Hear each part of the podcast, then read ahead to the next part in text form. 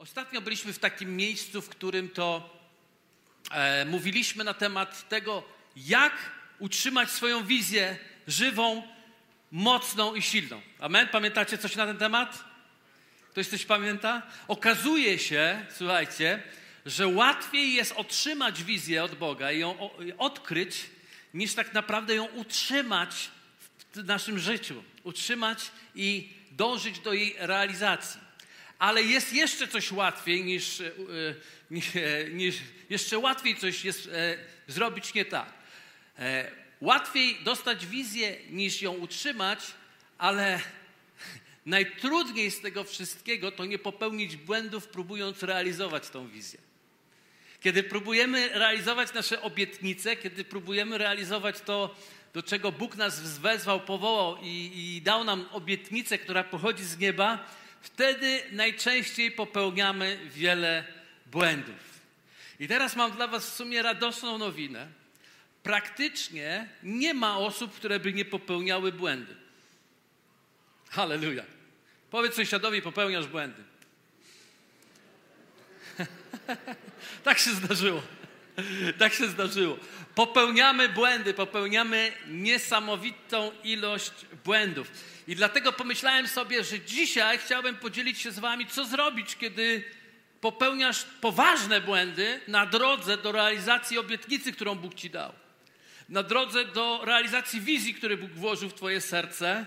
I dzisiaj spróbujemy zrobić, czy błąd nas dyskwalifikuje, czy błąd powoduje, że rzeczywiście zgubiliśmy się w tym wszystkim i już teraz już nie ma dla nas, yy, że tak powiem, odpowiedzi. To jest przyczyna, dlaczego wielu z nas ląduje na taką bocznicę naszego życia, naszego powołania. I tam gdzieś lądujemy i myślimy sobie tak, o ja już to próbowałem wszystko, lepiej jak ja się w ogóle do tego nie tykam, nie ruszam, tym bardziej jest świetny taki pomysł na życie, żeby powiedzieć sobie, jeśli Bóg będzie chciał coś zrobić w moim życiu, to mnie znajdzie. Otóż chciałbym Wam powiedzieć coś takiego, że to nie, właśnie nie jest możliwe. Nie jest możliwe. Jest bardzo trudno zrozumieć, czym jest zaufanie Bogu, a czym jest taka totalna bierność życiowa. I bardzo trudno jest zrozumieć, co to znaczy kroki wiary, a co to znaczy napsuć sobie życie, e, bo próbowałem coś zrobić. Więc to jest takie bardzo e, trudne i nie da się siedzieć na bocznicy, podnieść się, jeśli nie usłyszymy, co Bóg ma nam do powiedzenia dzisiaj, co możemy zrobić, kiedy po prostu popełniliśmy błąd i być może jesteśmy dzisiaj sfrustrowani, być może jesteśmy dzisiaj na jakiejś bocznicy życiowej, być może myślimy sobie, czy coś jeszcze dla mojego życia jest, czy już nie ma to dzisiaj spróbujemy sobie na to odpowiedzieć. I ponieważ mam trochę do powiedzenia, to musimy mieć, mamy taką, miejmy taką umowę. Ja mówię szybko, a wy szybko słuchacie. Dobra?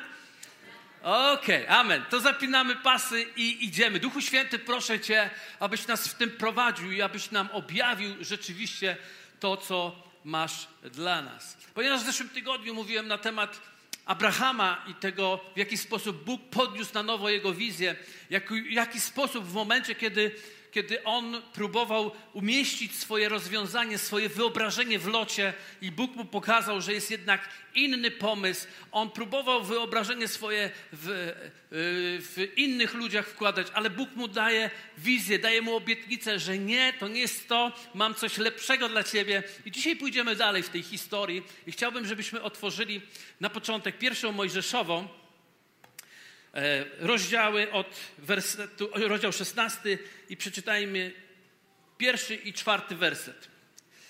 A Saraj, żona Abrama, nie urodziła mu dzieci, lecz miała niewolnicę Egipcjankę imieniem Hagar. Rzekła więc Saraj do Abrama, oto Pan odmówił mi potomstwa. Obcuj proszę z niewolnicą moją, może z niej będę miała dzieci.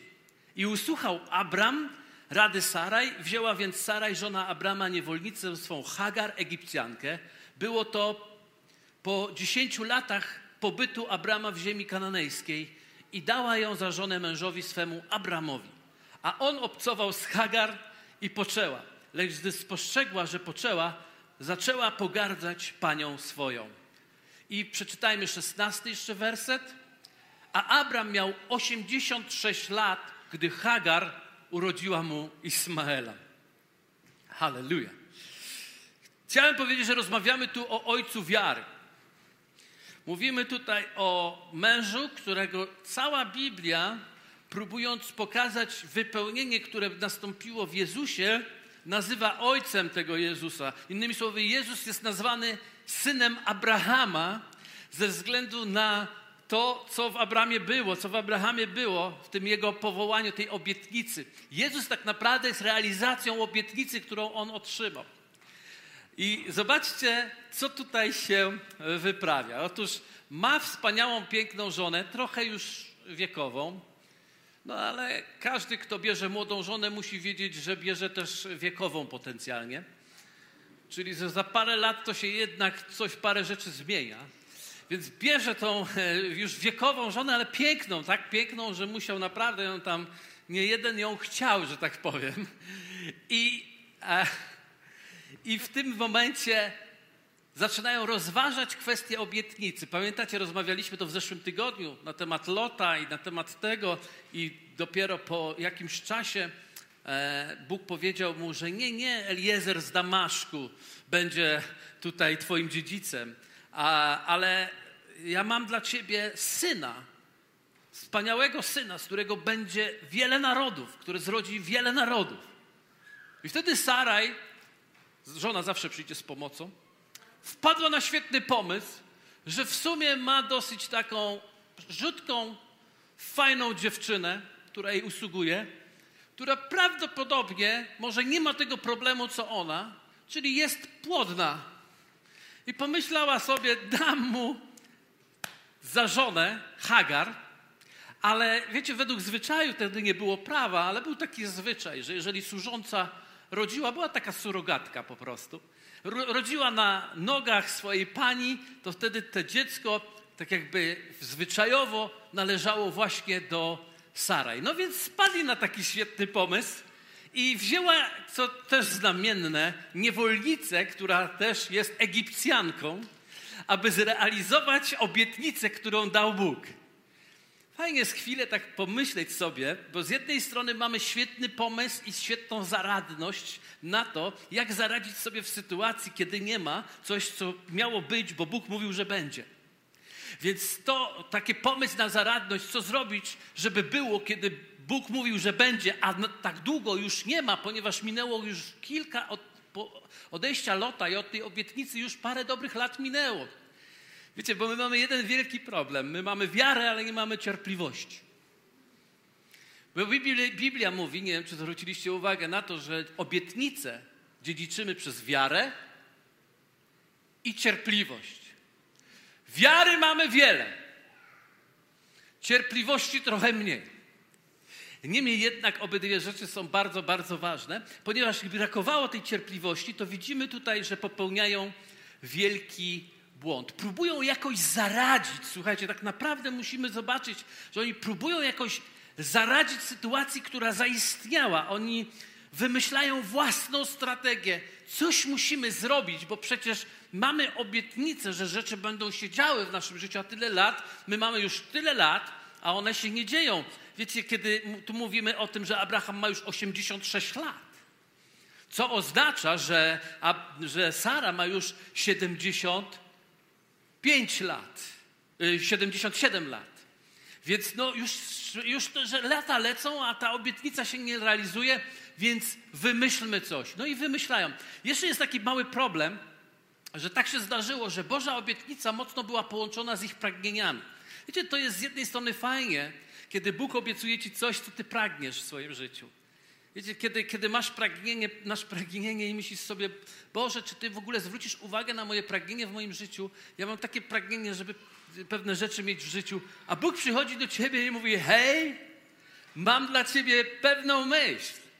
Otóż Twoje pragnienie nie jest przypadkowe w Tobie. Otóż Twoje pragnienie jest również moim pragnieniem, ze względu na to, że ja mam wolę moją względem Ciebie, aby właśnie częścią Twojego misji, Twojego powołania była, było zrealizowanie Twojego pragnienia. Więc tu było znak równa się między Bożym, Bożą obietnicą, Bożym planem. Pamiętacie, że Bóg ma plan dla świata, dla narodu, dla miasta, dla kościoła, dla rodziny, dla Ciebie w końcu, na końcu tego e, łańcucha pokarmowego, więc on mając plan, okazuje się, że jest to połączone z pragnieniami. I myśli sobie, jak to się mogło stać, że ja mam pragnienia, a on ma ten sam plan dla mojego życia? Normalnie to się dzieje, dlatego że Bóg Ciebie stworzył. Stworzył nie tylko Twoje ciało, ale stworzył Twój umysł, Twoje uczucia, Twoje pragnienia, Twoją konstrukcję, to co lubisz, to co pragniesz. Jest bardzo wiele zawarte głosu, dźwięku Bożego w Twoim życiu, umieszczone w Twoich pragnieniach. Ale jest jeden bardzo ważny, e, ważna rzecz, że jeśli masz połączone pragnienia z Bożą wolą dla Twojego życia, musisz bardzo mocno kontrolować pragnienia, żeby one nie wyszły przed tym prowadzeniem Bożym. Bo my jesteśmy wyrywni. Powiedz sąsiadowi, nie bądź taki wyrywny. My jesteśmy wyrywni i dlatego często zbyt mocno te osobiste pragnienia wychodzą na pierwszy plan i to powoduje ten brak cierpliwości. Co sprawia, że w rzeczywistości działamy w sposób cielesny, a nie duchowy. Otóż nie można zrealizować Bożych obietnic działając cieleśnie. Kiedy mówię cieleśnie, a nie duchowo, to nie mówię o tym, że naturalne działanie to jest cielesne, a nie naturalne jakieś takie kosmiczne to jest duchowe. Nie. Można mieć naturalne działanie duchowe. I można mieć kosmiczne działanie cielesne. Więc to wcale nie jest takie, takie skrótowe, jakby się mogło wydawać. Niemniej jednak, bardzo ważne jest, żebyśmy zrozumieli tą historię. E, Paweł apostoł, tutaj szybko skoczę do Nowego Testamentu, opisując tą historię, nazwał tą historię obrazową. Że cała historia z Hagar, nie wiem czy wiecie o tym, w liście do Galatów, z Hagar, cała historia z Sarą, cała historia z Ismaelem i cała historia z Izaakiem jest to obrazowe dla naszego życia. Zatem to nie jest nadużycie, kiedy biorąc ten przykład i ten obraz, spróbujemy sobie dopasować i sprawdzić, co, jak, co to znaczy obrazowo dzisiaj y, dla mnie. I popatrzcie, w liście właśnie do Galatów, czwarty rozdział, werset 23 mówi tak. Lecz ten, który był z niewolnicy, czyli Ismael, według ciała się urodził, ten zaś, który był z wolnej na podstawie obietnicy.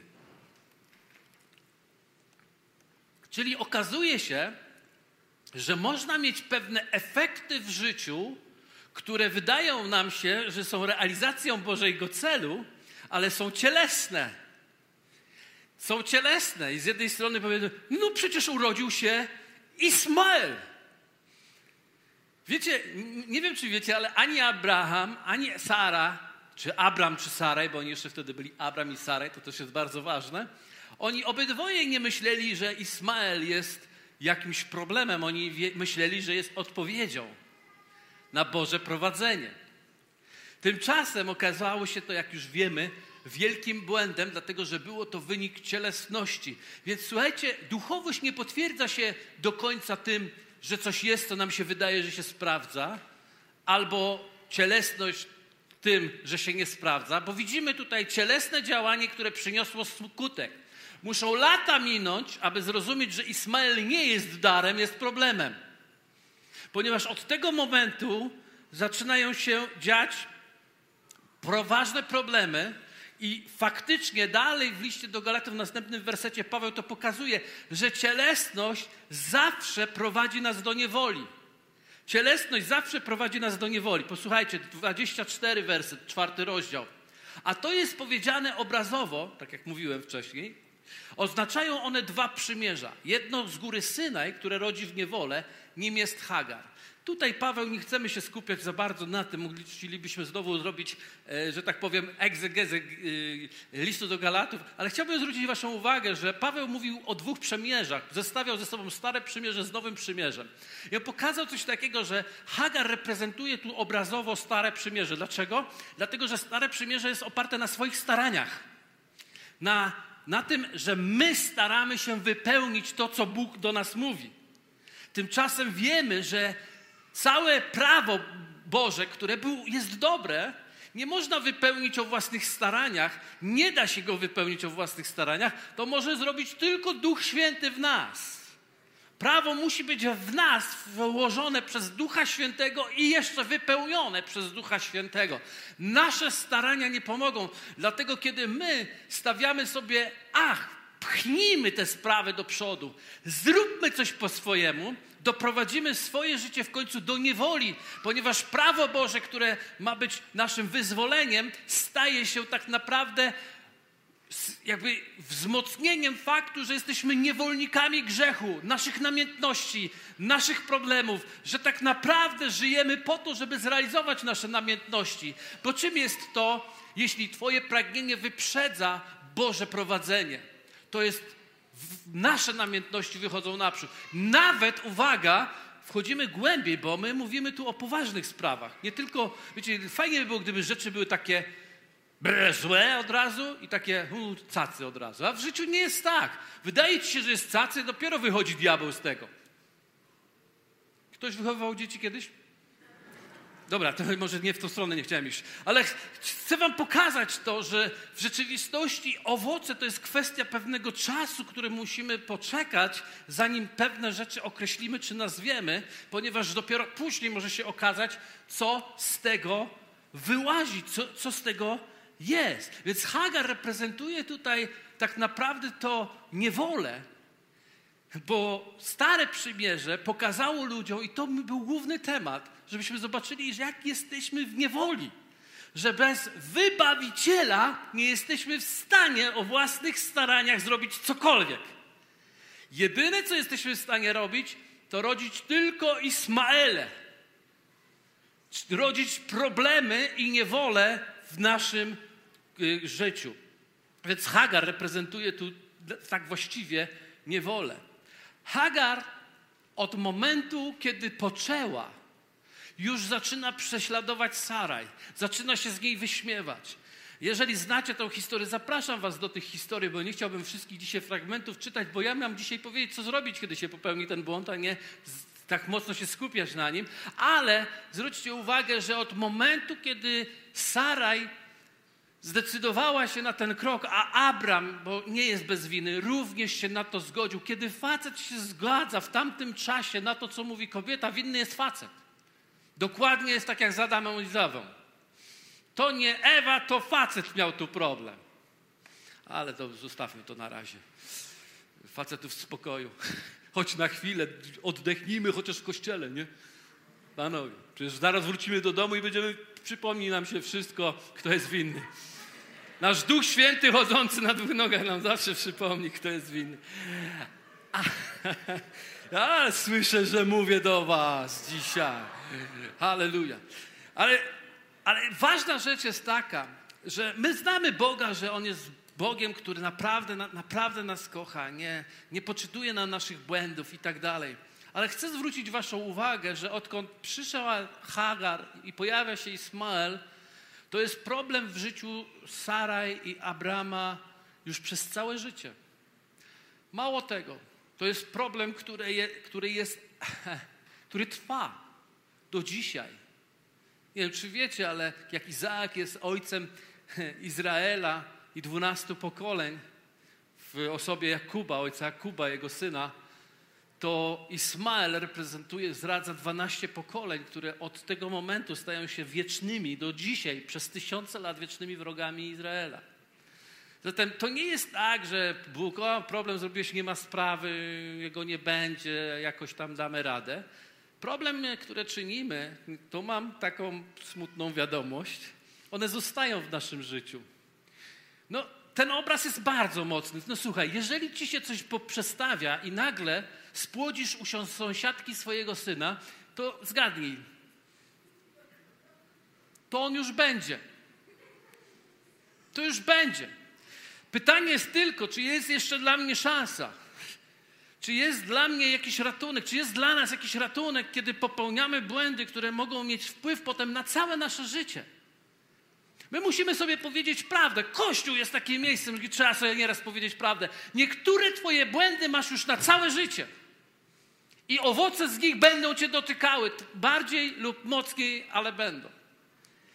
Jest w tym jednak bardzo radosna nowina. bardzo radosna nowina, która brzmi tak. Na szczęście Bóg o nas nie zapomina, nawet gdy popełniamy tak bardzo wielkie błędy. Powiem więcej. Bóg nawet z nas nie rezygnuje, gdy popełniamy wielkie błędy. Gdybyśmy ich nie popełnili, byłoby łatwiej. Byłoby łatwiej. Ale to, dlaczego je popełniliśmy, nie oznacza, że Bóg się wycofuje i mówi na bocznicę, fajnie żarło, fajnie żarło u ciebie, ale zdechło. Przepraszam cię, młode pokolenie idzie, ty już dałeś co mogłeś, wyszło jak zawsze. Następny proszę. Nie, to nie jest z Panem Bogiem. Na szczęście Bóg o tobie nie zapomina i nie rezygnuje z planu dla twojego życia. Halleluja. Zobaczmy, jak to było w życiu Abrama. Rozdział 17, od 1 do 5 najpierw przeczytajmy. A gdy Abram miał 99 lat, czyli już jesteśmy 13 lat do przodu, już Ismael ma 13, e, nie, 14 lat do przodu, tak, tam 13 lat ma Ismael, jakkolwiek, gdzieś tyle. E, I trwa to trochę, problemy są obecne. Ukazał się Pan Abramowi i rzekł do niego: Jam jest Bóg wszechmogący. Wtrwaj w społeczności ze mną i bądź doskonały. Jak niesamowite. Wiecie co? Bóg ma dla ciebie doskonałość nawet wtedy, kiedy popełniłeś pełno błędów w swoim życiu. On nie rezygnuje do tego stopnia, że on nadal pragnie zobaczyć ciebie doskonałym i w doskonałej społeczności z nim. On cię nie pozostawi, on cię nie opuści. Wiecie, to jest ekscytujące, niesamowite, to jest wyjątkowe. Nie wiem, gdzie jesteś, nie wiem, co dzisiaj u ciebie zardzewiało, ale ja wiem jedno. Nasz Bóg nadal zaprasza ciebie. Jest wielkie otwarcie drzwi, które mówi: Zapraszam ciebie, trwaj społeczności ze mną i bądź doskonały. I uważaj, Ustanowię bowiem przymierze między mną a tobą i dam ci bardzo liczne potomstwo. Wtedy Abram padł na oblicze swoje, a Bóg tak do niego mówił: Oto przymierze moje z tobą.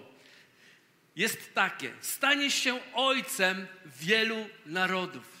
Nie będziesz już odtąd nazywał się Abram, lecz imię Twoje będzie Abraham, gdy ustanowiłem cię, gdyż ustanowiłem Cię ojcem mnóstwa narodów. To jest niesamowite. Bóg nawet nie tyle nie odebrał tego powołania Abramowi, nie tyle zabrał mu obietnicę, co ją, co nagle w końcu w sytuacji tego popełnionego błędu, nagle do niego mówi: Mam jeszcze więcej niż sobie wyobrażasz. Już teraz chcę ci powiedzieć, nie tylko jesteś Abram, ale teraz cię czynię Abrahamem, ojcem wielu narodów. Moją obietnicę nie wycofuję, ponieważ nasz Bóg, wiesz co, jest wierny. Jest wierny. A twoja wierność nie zniweczy, a twoja niewierność nie zniweczy jego wierności. Mój Bóg jest wierny. Amen. Dajmy mu chwałę, bo on, to jest godne chwały.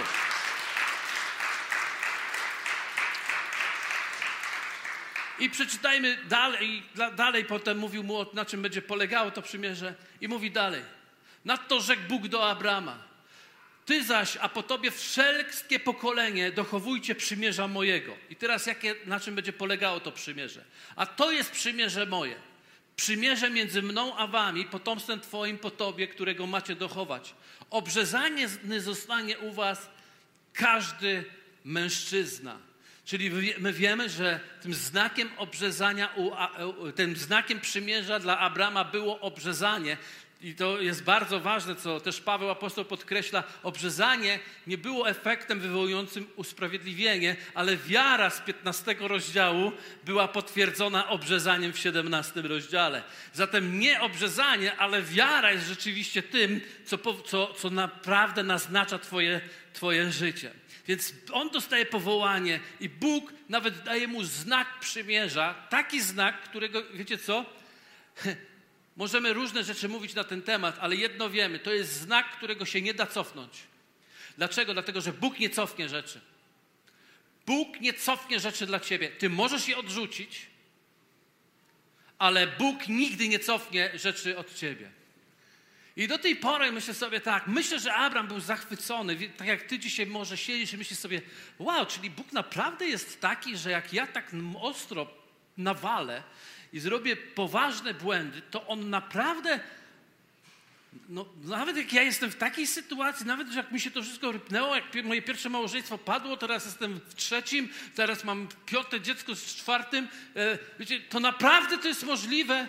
To naprawdę, kiedy, kiedy ja jestem taki wariat i, i narobiłem tyle błędów i całą moją rodzinę zadłużyłem, czy jest naprawdę możliwe, żeby Bóg o mnie myślał, że ma dla mnie jeszcze obietnicę? Wow!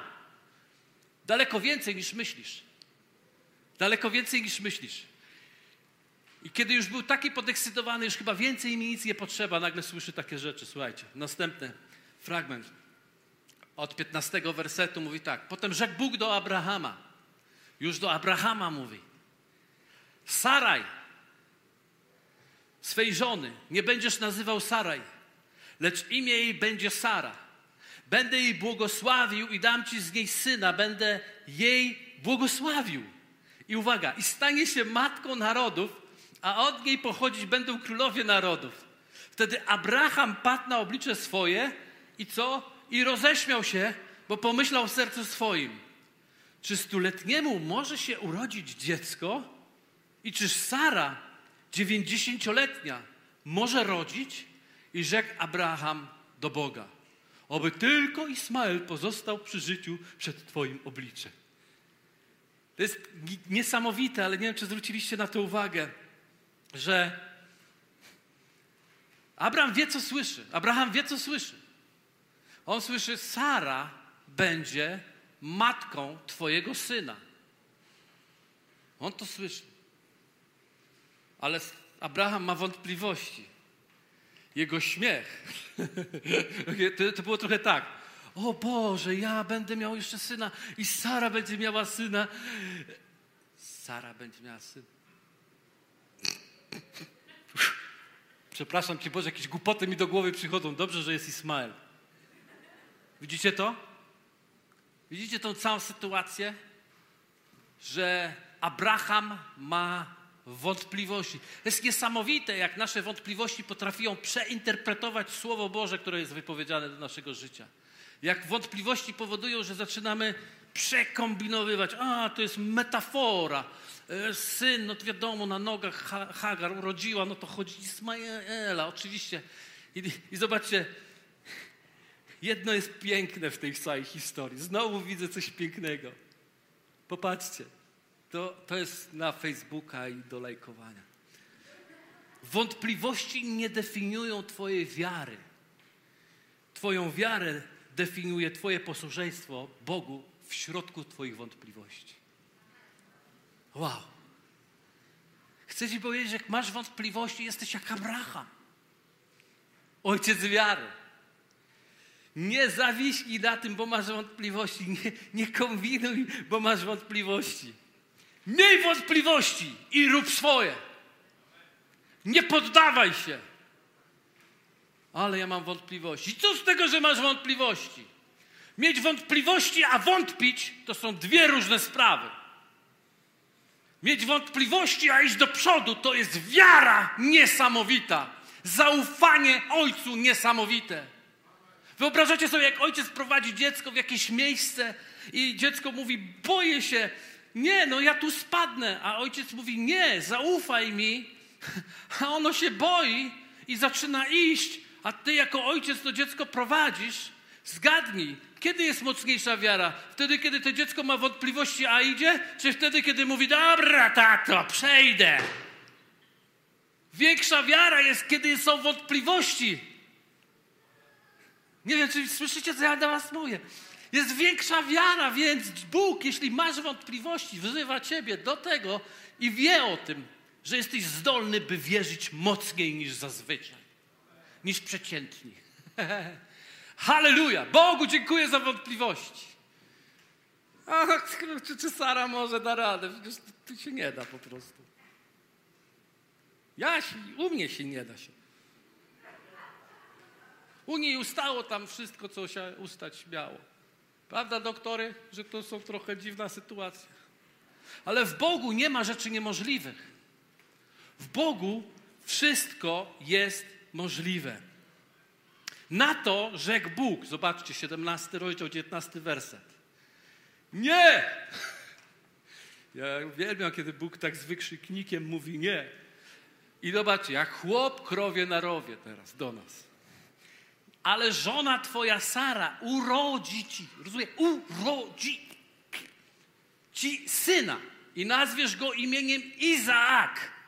A ja ustanowię przymierze moje z nim jako przymierze wieczne dla jego potomstwa po nim. A, okej. Okay. Nie wiem, jak to się stanie. Wbrew nadziei postanawiam uwierzyć nadziei. Okej, okay, to co zrobić w takim bądź razie? Co zrobić, że kiedy popełnimy te nasze błędy, być może są tu ludzie, być może tak jest, którzy zmarnowali wiele lat w swoim życiu. Wiecie, ile Izrael zmarnował lat na pustyni? 39. 39 lat zmarnował na pustyni, bo popełnił błąd. Bo powiedział, synowie Anaka, nie da rady, nie da rady. Za dużo było tych, którzy mówiło nie da rady, a za mało było tych, którzy mówili da radę. Więc co zrobić, żeby mimo, że zmarnowałeś może trochę lat, może zmarnowałeś trochę czasu, może pomyśl, może twoja rodzina, w której jesteś, jest powołana do potężniejszych rzeczy niż w tej chwili są. Może jest coś więcej. O, mam wspaniałą żonę. Super, ale może jest nie ktoś więcej, tylko coś więcej z Twoją własną żoną, z Twoimi własnymi dziećmi, z Twojej rodziny, dla Twojej rodziny. Chcecie? Cztery punkty szybciutko. Pierwszy. Bądź na tyle pokorny, by przyznać się do błędu. Bądź na tyle pokorny, by przyznać się do błędu. Ilu z Was wie, że to, że Ismael nie był dobrym pomysłem, stało się sprawą publiczną. Publiczną na wieki wieczne nawet. Ale pomyślmy sobie, co nam tam wieki wieczne interesują. Dzisiejsze to społeczeństwo, ludzie, z którymi jestem. Nagle muszę stanąć i powiedzieć: hej, popełniłem błąd. I to błąd życiowy. Nie błędzik. Ja popełniłem poważny błąd na drodze Bożego prowadzenia na, Bo na drodze Bożej odpowiedzi na obietnicy, nie tylko dla mnie, ale dla Was wszystkich. To się stało publiczne. Nie wiem, czy wiecie, że Abraham musiał dojść do miejsca, w którym wygnał, musiał wygnać Harę i Ismael, Hagar i Ismaela. Ilu z Was wie, że nie wszyscy to czuli i rozumieli i zgadzało się to z ich estetyką emocjonalną? Wiecie, to musieli być na tyle pokorni w tej chwili, że musieli pokazać, że, że spaprali sprawę i jeszcze muszą wziąć pełną odpowiedzialność za tym. Więc chcę Ci powiedzieć coś takiego. Ten się nie myli, kto nic nie robi. I jeśli jesteś dzisiaj i myślisz sobie, spaprałem sprawę, nie myśl sobie, że coś utracisz, bo spaprałeś. Droga do wielkości jest przez uniżenie. A czasem uniżenie będzie polegało na tym, że powiesz, naprawdę powiesz sobie i innym, że masz refleksję i że masz problem, ponieważ naprawdę zepsułeś rzeczy. Myślimy, że jak trzymamy gardę, rozumiecie? Jak przytrzymamy gardę, to wszyscy jakoś zrozumieją, że okej, okay, wszystko jest dobrze, a tu z Bogiem sobie poprzepraszamy. Nie. Bóg cię doprowadzi do miejsca, żebyś zrozumiał, że Twój autorytet, Twoja Twój wpływ, Twoja moc, Twoja siła, Twoja wielkość nie polega na Twojej gardzie, ale polega na Twoim całkowitej transparentności w Bogu, przez Boga i wobec innych. Spaprałem, więc kiedy spaprałem, spaprałem. A nie udaję, że nie. No, to zależy z którego punktu patrzeć. Spaprałem. Niesamowite, kiedy potrafimy stanąć przed ludźmi i powiedzieć: Spaprałem. Kiedy słyszę ludzi, którzy mówią, zgrzeszyłem, źle zrobiłem i tak dalej. Czasami wygląda to na wręcz jakąś taką publiczną spowiedź. Co nie wiem, czy zauważyłeś, ale wtedy w naszych sercach, którzy słuchamy, Wtedy rodzi się coś, ale trzeba mieć wielkość, żeby dojść do takiego miejsca prawdy i jeszcze ją upublicznić. Abraham się musiał z tym zmierzyć. Sar, Abraham musiał się z tym zmierzyć. Sara musiała się z tym zmierzyć. Dwa. Bądź poddany i posłuszny Bogu. Kiedy on usłyszał, że to jednak Izaak, że to Sara urodzi, następny werset jest taki, zobaczcie, 22-23. I przestał Bóg z nim mówić i odszedł Bóg od Abrahama w górę. Wtedy Abraham, słuchajcie, co zrobił? Wziął syna swego Ismaela i wszystkich urodzonych w domu i wszystkich nabytych za pieniądze, wszystkich mężczyzn wśród wszystkich domowników i obrzezał na pletki ich tego samego dnia, jak mu nakazał Bóg. Kiedy to zrobił? Tego samego dnia, jak mu nakazał Bóg. Innymi słowy, on był natychmiast posłuszny. Posłuszeństwo nie jest na trzy, na dwa, tylko posłuszeństwo jest na jeden. Sprzątnij, zaraz. Sprzątnij, zaraz. Sprzątnij, no dobra. Dziecko nieposłuszne. Spóźnione posłuszeństwo jest nieposłuszeństwem. Sprzątnij w porządku. Nie chcę mi się, ale zrobię to. Jest posłuszeństwo. Abram zrobił to natychmiast. Natychmiast wypełnił to, co Bóg mu powiedział, że ma uczynić. W tym wypadku był nakaz obrzezania. Nie było to przyjemne, nie będę się na tym w tej chwili koncentrował. Nie mieli po 8 dni, mieli więcej. Zatem bądź natychmiast posłuszny Bogu. Trzy. Skoro już byłeś na tyle pokorny, żeby przyznać się do błędu, skoro podjęłeś decyzję natychmiastowego posłuszeństwa, to teraz pozbądź się własnych pomysłów na realizację Bożych obietnic w swoim życiu. Pozbądź się własnych pomysłów. Boż, własnym pomysłem była Hagar, własnym pomysłem był, był, był Ismael. To doprowadziło ich do takiego miejsca, gdzie z bólem, ale musiał Abraham pozbyć się tego pomysłu, który miał być taki świetny. I zobaczcie, w liście do Galatów, o tym Paweł, przeczytam to z listu do Galatów, kiedy on o tym pisze, bo to pokazuje, co to, jakie to znaczenie duchowe ma. Popatrzcie. W liście do Galatów, rozdział 4, werset 30 mówi tak. Lecz co mówi Pismo? Wypędź niewolnicę i syna jej. Nie będzie bowiem dziedziczył syn niewolnicy z synem wolnej. A następny werset, który zgubiłem, to jest taki, bo my, dzieci, bracia, do, do, do wolności jesteśmy powołani. My do wolności jesteśmy powołani. Musisz pozbyć się swoich pomysłów, bo one znowu sprowadzą niewolę do Twojego życia. Musisz od dzisiaj zacząć mówić, Boże, nie mój pomysł, ale Twój pomysł. Jeśli nie powiesz, nie zrobię. Jeśli powiesz, zrobię. Amen. Rozpoznać Boże prowadzenie nie jest łatwo i musiałbym tutaj znowu złożyć ogromne nauczanie, co to znaczy Boże prowadzenie, bo Boże prowadzenie to nie jest tylko tak mi powiedział Pan. Jest Boży duchowy świat, który Bóg zbudował wokół ciebie. Kościół lokalny, w którym jesteś. I Bóg mówi na różne sposoby, przemawia do nas Bóg i przynosi nam wiele, wiele różnych potwierdzeń, zanim rozpoznamy, co jest rzeczywiście wolą Bożą. I czasami okazuje się, że pragnienia są szybsze niż Boże prowadzenie. Jak zwłaszcza jak coś trafi na nasze pragnienie, to każda rzecz nam mówi, że tak, ale wtedy potrzebujemy bardzo wyraźnego potwierdzenia. Niemniej jednak pozbądź się swoich pomysłów, ponieważ bardzo łatwo z powodu pragnień to zrobić po swojemu. A to jest strasznie nie, nie, niebezpieczne. I cztery, ostatnie. Oddaj Bogu prawa do swoich marzeń. Oddaj Bogu prawa do swoich marzeń. Wiecie, Abrahamowi zrodził się w końcu Izaak. Zrodził się, kiedy był nastolatkiem. Bóg do niego któregoś dnia przemówił. Posłuchajcie, co powiedział do niego. Pierwsza Mojżeszowa 22, 1 do 2. A po tych wydarzeniach wstawił Bóg, wystawił Bóg Abrahama na próbę i rzekł do niego: Abrahamie, a on odpowiedział: Oto ja.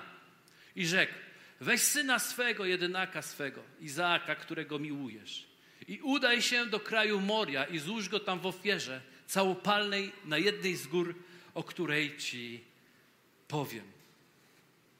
Niesamowite. Weź teraz tą obietnicę, która jest ode mnie i złóż ją w ofierze na górze. Ja wiem, ktoś może mówić, jak Bóg mógł kazać złożyć syna? Bóg nie miał w ogóle pomysłu na złożenia w ofierze Izaaka. On miał pomysł na test dla Abrahama, ponieważ wiedział, jak mocno łączy się ta obietnica, łączy się z jego pragnieniem. Przyszedł najwyższy test do Abrahama, który polegał na tym, sprawdźmy teraz, czy czasem pragnienia nadal nie wyprzedzają mojego planu dla ciebie. Więc złóż ofierze i wiecie, że kiedy on to zrobił, i zrobił to niesamowicie, zrobił to trochę myląc się, bo myślał sobie, okej, okay, Bóg pewnie go wskrzesi, kiedy go zabije. Jak się dobrze pomylisz, to też dobrze zrobisz. Bóg miał inny plan. Zatrzymał go i do tego nie doszło. Ale zawsze, może nie w taki radykalny sposób, nie w taki sposób, ale zawsze w pewnym momencie przyjdzie test Twojego serca, czy Twoje pragnienia nie wyprzedzają Bożego planu dla Twojego życia. Więc tak bardzo ważne jest to, abyś oddał prawa Bogu do swoich marzeń, do swojego ewentualnego przyszłej żony, do swojego ewentualnego przyszłego męża, do swojej ewentualnej przyszłej pracy, do swojego ewentualnego przyszłej służby, do ewentualnej służby, do ewentualnych rzeczy, które gdzieś marzysz w swoim życiu, do ewentualnych wakacji. Oddaj prawa Bogu i sprawdź, czy rzeczywiście Bóg może któregoś dnia powiedzieć nie, a ty pójdziesz za tym. Bo ja wiem, że lubimy, kiedy Bóg mówi tak i idziemy za tym. Wtedy jest dużo łatwiej. Ale kiedy Bóg mówi nie, sprawdza się prawdziwie nasz charakter. Bo Jego tak jest tak, a Jego nie jest nie. Wszystko inne od złego pochodzi. Dlatego sprawa. I ja wiem, że to jest wyzwanie, ale chcę Wam teraz powiedzieć, jako ostatnią rzecz teraz, jakie to przyniesie owoce w Twoim życiu. I co to przyniesie owocnego. I zrobimy to bardzo szybko i idziemy na obiad. Co się wydarzy? Uwaga, powiedziałem pierwszą rzeczą, powiedziałem bądź na tyle pokorny, by przyznać się do błędu. Co się wydarzy, kiedy przyznajemy się do błędu? Bóg cię wywyższy pośród ludzi. Bóg cię wywyższy pośród ludzi. Kiedy Abraham przyznał się do błędu, Bóg go uczynił Bogie, ojcem narodów. Psalm 147,6 mówi: Pan podnosi pokornych, a bezbożnych do ziemi poniża. Pokora zawsze przyniesie wywyższenie do Twojego życia. To jest Boża obietnica dla każdego, nie dla kogoś tutaj. Może dla... To są cztery obietnice, które Wam powiem, powiem dzisiaj. Możecie się ich chwycić, ponieważ one są dla Was. Pan Ciebie podniesie do miejsca i wywyższy pośród ludzi, kiedy Ty będziesz się uniżał pośród ludzi. Druga rzecz. Powiedziałem, żebyś był poddany i posłuszny Bogu natychmiast. Co się stanie?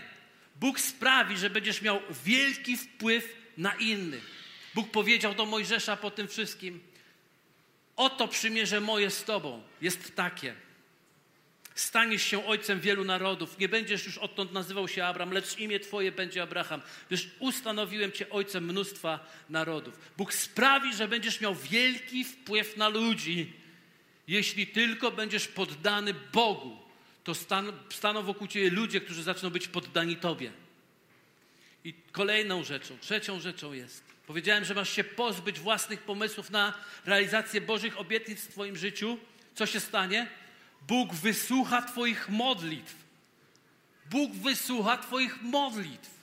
Pamiętacie, jak Abraham przyszedł Pan do niego i, i zaczął mówić o Sodomie i, i Gomorze, że chce ją zniszczyć, a Abraham zaczyna dyskutować i zaczyna walczyć w modlitwie o sprawiedliwych i w rzeczywistości na wołanie Abrahama o sprawiedliwych Bóg ratuje Lota i jego, jego dzieci właśnie z tej, i całą jego rodzinę z tej sytuacji zniszczenia ze względu na modlitwę Abrahama. Ktoś powie, ale bo, ale pastorze, przecież Bóg zawsze wysłuchuje naszych modlitw. Czyżby? Czyżby? No w Starym Testamencie może tak było, ale w Nowym to zawsze wysłuchuje. A, a, a, może, a może przeczytajmy w takim bądź razie jeszcze z Jakuba, czwarty rozdział, trzeci werset, który mówi tak: Prosicie, a nie otrzymujecie, dlatego że źle prosicie, zamyślając to zużyć na zaspokojenie swoich namiętności. Czyli jest modlitwa, która nie otrzyma nic ze względu na egoizm, który jest włożony w tym i na swój własny pomysł na to. Więc zgadnijcie, kiedy mówię Ci, pozbądź się swoich pomysłów na rzecz realizacji obietnic dla Twojego życia i Twojej wizji, to zgadnij, co się stanie. Nagle Twoje modlitwy się uwolnią i zaczną działać, i będziesz miał odpowiedź na Twoje prośby. I ostatnia rzecz. Powiedziałem, oddaj Bogu prawa do swoich marzeń, najtrudniejsza prawdopodobnie dla większości z nas. Ale musisz wiedzieć, że jeśli to zrobisz, to Bóg będzie Twoim zaopatrzeniem. Bóg będzie Twoją obfitością. On będzie Twoim daleko więcej. Kiedy Abram składał Izaaka, czyli swoje marzenie na ołtarzu, usłyszał od anioła: Nie podnoś ręki na chłopca i nie czyń mu nic, bo teraz wiem, że boisz się Boga, gdyż nie zbraniałeś się ofiarować mi e, swojego syna, jedynego syna. A gdy Abraham podniósł oczy, ujrzał za sobą barana, który rogami uwikłał się w krzakach. Podszedł wtedy Abraham, wziąwszy barana, złożył go na całopalenie zamiast syna swego i nazwał Abraham to miejsce Pan zaopatruje. Dlatego mówi się po dzień dzisiejszy, na górze Pana jest zaopatrzenie. Kiedy my pozbywamy się swoich pragnień, prawa do swoich marzeń, nie marzeń. Bóg nie chce, żebyś pozbył się marzenia. On chce, żebyś się pozbył prawa, to oznacza, że On ma prawo zrobić wszystko, to On będzie tym, który przyjdzie z zaskakującą odpowiedzią w chwilach, których się nie spodziewasz. Bo kiedy Abraham z synem swoim z jednej strony góry wchodził, Bóg już naganiał barana z drugiej strony góry, aby być odpowiedzią, bo Bóg ma już odpowiedź, zanim ty masz potrzebę. Halleluja. On jest Twoją obfitością. On będzie tym, który który sprawi, że daleko więcej będziesz myślał sobie, wow, kiedy myślałem o tym, idąc w tym kierunku, miałem takie pragnienia, miałem takie marzenia i nie mogę dojść, bo ani oko nie widziało, ani ucho nie słyszało, ani do serca ludzkiego nie stąpiło, jakie Bóg rzeczywiście rzeczy przygotował tym, którzy Go miłują. A zatem On przerósł moje oczekiwania, On przerósł moje marzenia, tylko dlatego, że dałem Mu pełne prawo do nich. Dzięki za odsłuchanie podcastu Kościoła Wrocław dla Jezusa. Przesłanie było dobre, prawda? Gwarantujemy, że to nie tylko teoria. Teraz Twój ruch, by zastosować je w swoim życiu. Jeśli chcesz dowiedzieć się o nas więcej, odwiedź stronę wdj.pl. Do usłyszenia!